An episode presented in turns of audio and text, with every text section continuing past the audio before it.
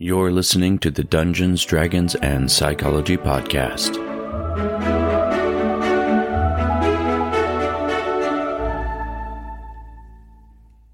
Today, we're diving into a fascinating topic: the changing acceptance of gamer and nerd culture from the early days of D&D to now.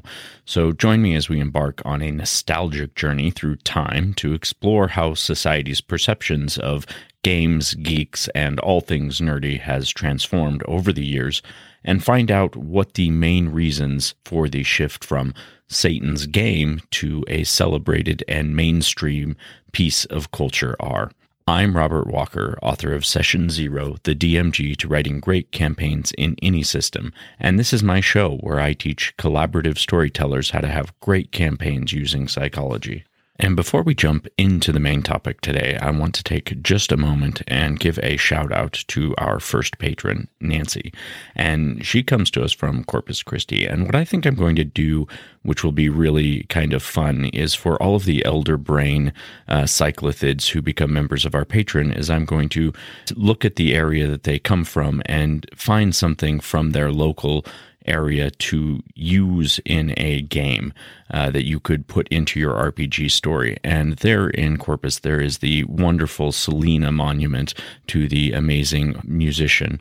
And I think that would be a really cool thing to have in a D&D game where if you come upon a city that has a very large epitaph and statue and beautiful homage being paid to a famous bard of the area, and perhaps your players could become involved in that bard's story somehow, perhaps seeking out a lost song or a lost book of music that was left behind. Anyways, just food for thought. So thank you very much for your support. And if you're interested, please join our Patreon for your own shout out on this show. Now let's head on to the main topic. In the early days of D&D, game and nerd culture were often seen as niche and fringe interests. Playing tabletop role-playing games like D&D or even being passionate about science fiction or comic books or video games carried a certain stigma. The mainstream perception often portrayed these hobbies as a domain of the socially awkward individuals or outcasts. In fact, in the early years of D&D, the game found itself embroiled in a controversy that would become known as the Satanic Panic. This phenomenon, which gained momentum in the 1980s, was a moral panic centered around the perceived dangers of role-playing games like D&D, and it stemmed from a fear that playing these games could lead players, particularly young people, into satanic worship or occult practices and criminal behavior the satanic panic surrounding D&D was fueled by several factors. Firstly, the game's use of fantasy elements such as magic, supernatural creatures. These things sparked concern among conservative religious groups who believed that engaging with these themes would promote occultism and the worship of demonic entities. And this fear was further exacerbated by misunderstandings and misinformation about the game's content and gameplay. Secondly, sensationalist media coverage contributed to this uh, hysteria. News stories and TV segments sensationalized alleged links between D&D and real-world crimes or incidents, often portraying the game as dangerous and a gateway to the occult. So these exaggerated reports were lacking in evidence or context but they amplified the anxiety surrounding D&D and solidified the perception of it as a morally corrupting influence. And this uh, panic really reached its peak with high profile cases like the tragic death of James, Dallas Egbert in 1979. He was a college student and avid D&D player. He disappeared and it led to unfounded rumors that his involvement in the game had somehow uh, somehow contributed to his demise. These events further fueled concern about the potential dangers of D&D and led to increased scrutiny and condemnation. Ultimately the satanic panic surrounding D&D had some far-reaching consequences. The game faced backlash with many schools and religious institutions banning or discouraging its play. Parents were concerned about the supposed psychological and spiritual risks associated with the game and actively would discourage or forbid their children from engaging with the game. However, as time passed, critical examination and research debunked many of the claims made during the satanic panic phase, and multiple studies failed to establish any direct link between playing D&D and harmful behavior or occult practices. If you've listened to the episode of this show with John Eric Welker, you'll realize and you'll be aware that further studies has actually shown much the opposite the great benefits of d&d that has been shown through actual scientific research and study. So the controversy gradually subsided and public perception began to shift recognizing that D&D was simply a creative and imaginative form of entertainment rather than some gateway into satanic worship or criminal activity. I think looking back, the satanic panic surrounding uh, role playing games serves as a cautionary tale about the dangers of moral panics and the impact of misinformation. It underscores the importance of critical thinking, informed decisions and discussions, and having accurate representations when evaluating the potential risks associated with pop culture phenomenons. Today, D&D has not only regained its popularity, but it has also become widely recognized as a game that fosters creativity and problem solving and teamwork and imaginative storytelling and now is embraced by many universities and there are many D&D clubs throughout uh, elementaries and high schools and middle schools throughout the world. You fast forward to the present, and we find ourselves in a world where the game culture and nerd culture have experienced a remarkable shift in acceptance, where once niche interests have become significant elements of mainstream entertainment, influencing everything from movies and television shows to fashion and even technology. So, how did this transformation occur? What were the key factors that contributed to the changing perception of gamer and nerd culture. We're going to start by examining the impact of technological advancements. The advent of video games, home computers, and the internet all played a vital role in bringing game and nerd culture into the limelight. As technology advanced, and gaming became more accessible and immersive, it captured the attention of a much broader audience, which helped dismantle the stereotypes associated with engaging in those hobbies. It's hard to hold that stereotype when when more and more and more people are embracing and enjoying uh, the valuable aspects of of gameplay and uh, interacting with your friends in such a fashion aside from technology embracing it, another influential factor was the rise of popular media that embraced and celebrated geek culture. TV shows like The Big Bang Theory and movies based on comic books or fantasy novels and science fiction portraying characters with nerdy interests in a positive and relatable light, this mainstream representation helped humanize and normalize game and nerd culture, fostering an acceptance and understanding broadly. Furthermore, the emergence of conventions, things like Comic Con or Gen Con, provided uh, dedicated spaces for fans to come together and celebrate these shared passions. These gatherings became a cultural phenomenon, attracting attendees from all walks of life and showcasing the diversity within the gamer and nerd culture. The sense of community and camaraderie formed at these events further contributed to the growing acceptance of these hobbies. And finally, the influence of the younger generation in this cannot be understated. Millennials and Gen Z individuals who grew up with video games and the internet as integral parts of their lives brought their enthusiasm and passion for games into adulthood. As they entered various industries, their perspective and, indus- and interests began shaping popular culture. It influenced the acceptance and integration of these hobbies into the mainstream. And today we find ourselves in a world where game and nerd culture are celebrated, embraced, and even commercialized on a massive scale. From the explosion of esports to the record breaking success of superhero and fantasy movies, the impact of this culture has become undeniable. But even with its newfound acceptance, challenges and stereotypes can still persist, especially those that are held from those early years about these sort of things and fantasy being harmful. So, what does the future hold for game and nerd culture, and how will it continue to evolve from here? Frankly, I think the future of nerd culture and role playing games is incredibly promising, with several current trends indicating their continued growth and evolution.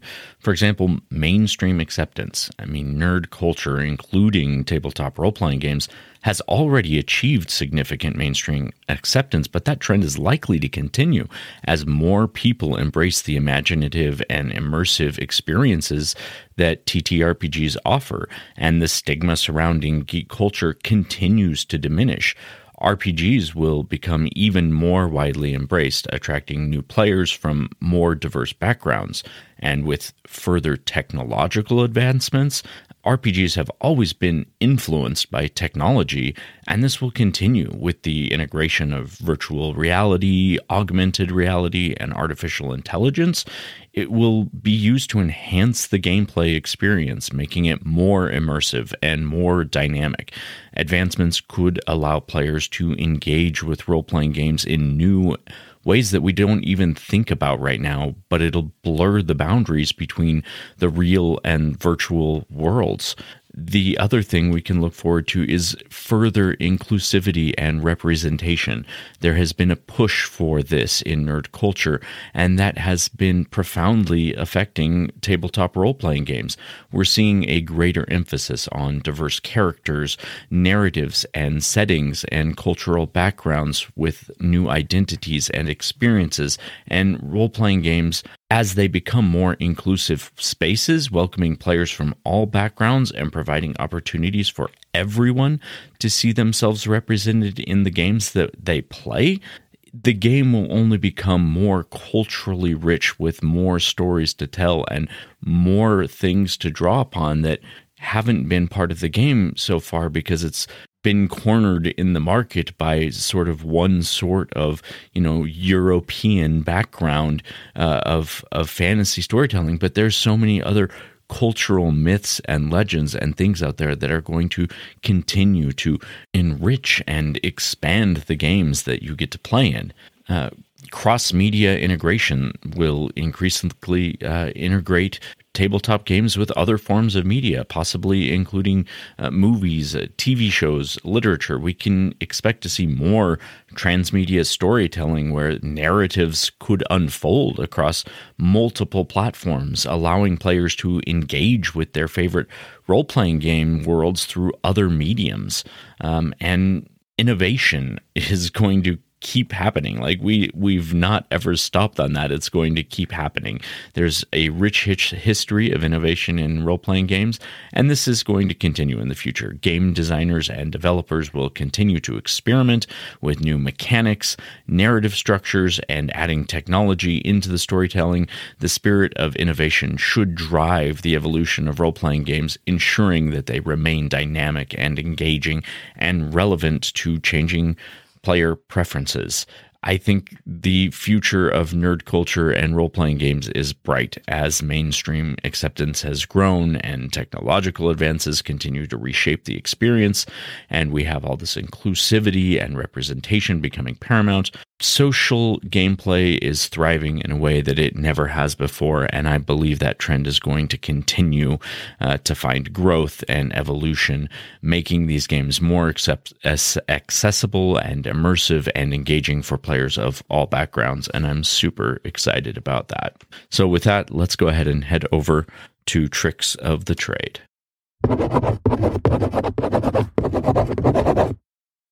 For Tricks of the Trade today, I thought it would be fun to give you a few ideas for settings for your homebrew campaign and ideas that are a little bit out of the norm in terms of they're not just your standard typical fantasy world. Uh, so the first idea would be to play in a world without magic. I mean, one of the rules of D and D is is that magic is real and commonplace, and no one bats an eye uh, when spell casting happens. When you see that sort of clerical magic or resurrection, things like this. But imagine playing a game where this wasn't the case. If your campaign changed that rule and in a setting magic had been slowly disappearing so you might find clerics that no longer have a connection to their deity and can no longer cure so they're just sort of espousing the beliefs of their religion uh, sort of more like our modern world um, thing. No, no miracles any longer. They're just sort of uh, speaking the words of God, so to speak. Uh, and and wizards are more just like esoteric scholars uh, without any access to their spells any longer. It might be an interesting sort of take on things and what sort of characters would your players play in a world where magic was no longer part of it or a diminishing part of it. The next idea would be to play in a post apocalyptic setting. Uh, so if you can imagine that if any of the heroes of your previous campaigns or these cataclysmic world ending adventures that your characters normally stop as part of a campaign, well, what if those heroes had failed? What would the world look like? Imagine if Tiamat had succeeded in coming back and enslaving all people to dragons, or if giants took control of the land and uh, were never reunited under the Storm King.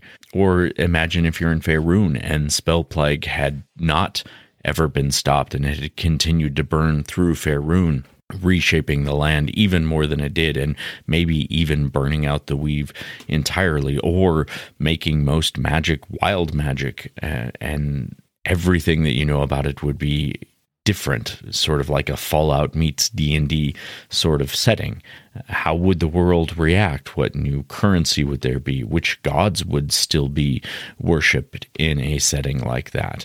And uh, the final idea is uh, either nature's revenge or uh, a blighted world where the party is either working to help nature in a blighted world that is sort of pushed it away and is destroying the natural world or if nature has basically become fed up with its encroachment and uh, druids maybe rise up against the large cities, denouncing them and bringing on full on war of wolves and bears and tigers and all sorts of creatures, uh, leaving cities in ruins covered in vines and, and trees and letting the natural take back over.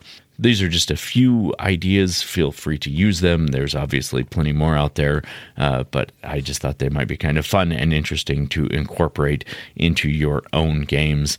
Use them as you will. And now let's head over to our knowledge check. For our knowledge check today, we're going to be looking at a uh, po- post from dicebreaker.com, and this comes from Olivia Kennedy on June 9th, 2022. And this post is called How Dungeons and Dragons Became a Part of the 1980s Satanic Panic. And it gives some really interesting insights into the things that were playing in the world that added to the hysteria and the craze over D&D being part of the satanic panic. And one of the things that is brought to attention is that there was a misunderstanding uh, based on basically media reporting that as D&D was becoming popular serial killers were also becoming more frequent that and these two things were correlated so that they must be causal. I mean we know through statistics and we know through scientific research that a correlation does not imply causality. Um, so that is always something to keep in mind but at the time it was pretty easy to make those connections because a lot of people didn't have that information at their fingertips or know that. I mean, knowing that now is sort of hindsight bias. We know that correlation does not imply causality. But what we really actually found out about that, and she points it out in the article, is that there wasn't actually a rise in serial killers between the the time of D and D's release. It was just a rise in the media coverage of serial killers. So while people were thinking it was more of a problem than it used to be, there was actually no change in it. It was just being reported more because of changes in technology and the things that drove uh, media attention. Uh, one of the things that I specifically remember was the pamphlets that used to go around uh, extolling the dangers of Dungeons and Dragons, and these were often passed out by various church organizations or things like that. And I remember when I was uh, in my teen years working at a restaurant, I actually had one delivered to me, and it was that classic one with uh, I don't know if you've all seen it, but uh, Black the- uh, Blackleaf the Thief. Um, there's this basically a comic strip of a group playing D&D where the DM declares the thief Blackleaf dead from not succeeding on her poison check. And then the player playing the thief says no now my character dies. I'm going to die. And she begs not to quit the game, and the, the DM and the other players basically said, No, your character's dead. You don't exist to us anymore. The player then goes home and commits suicide. And this pamphlet was passed around to people uh, as basically evidence of why D&D was dangerous and what we know from actual research, if you remember from having John Eric Welker on the show, is that there's actually a lower rate of suicide amongst those who engage in role playing games than there is amongst the general uh, community. So that is another thing to just like it was exacerbating uh, the issue and it was making a lot of hysteria out of something that was fake basically the claims were never founded evidence and accusations uh, you know there were talk about the book giving uh, proper methods to cast spells so that uh, people would have dark and evil magic or turn into witches uh, or all sorts of manner of things. And this article does a wonderful job of of going into all of that and explaining that. I will put the link in the show notes. Um, they also talk about how author Rona Jaffe wrote the book called uh, Mazes and Monsters based on what happened to uh, James Dallas Egbert III, who we already talked about early in the episode. And it was even turned into a film starring a young Tom Hanks, which is quite interesting.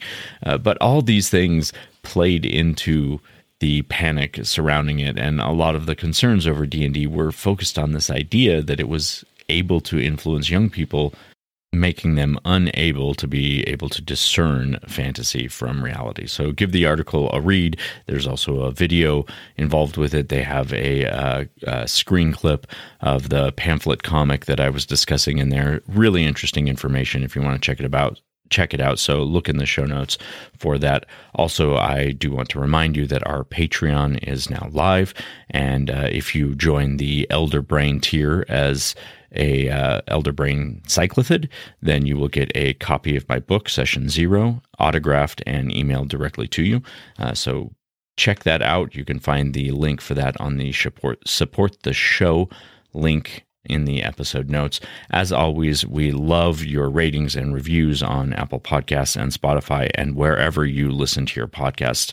Those things do more than anything else for getting the show to spread and become available to others uh, by putting them higher in the search results and giving them greater SEO and all of that stuff. So thank you for your help on all of that. If you can't be a patron, please at least support the show by giving us a rating or review. As always, uh, we will be back next week. And until then, we'll see you next session. Making them unable to be able to discern fantasy from reality.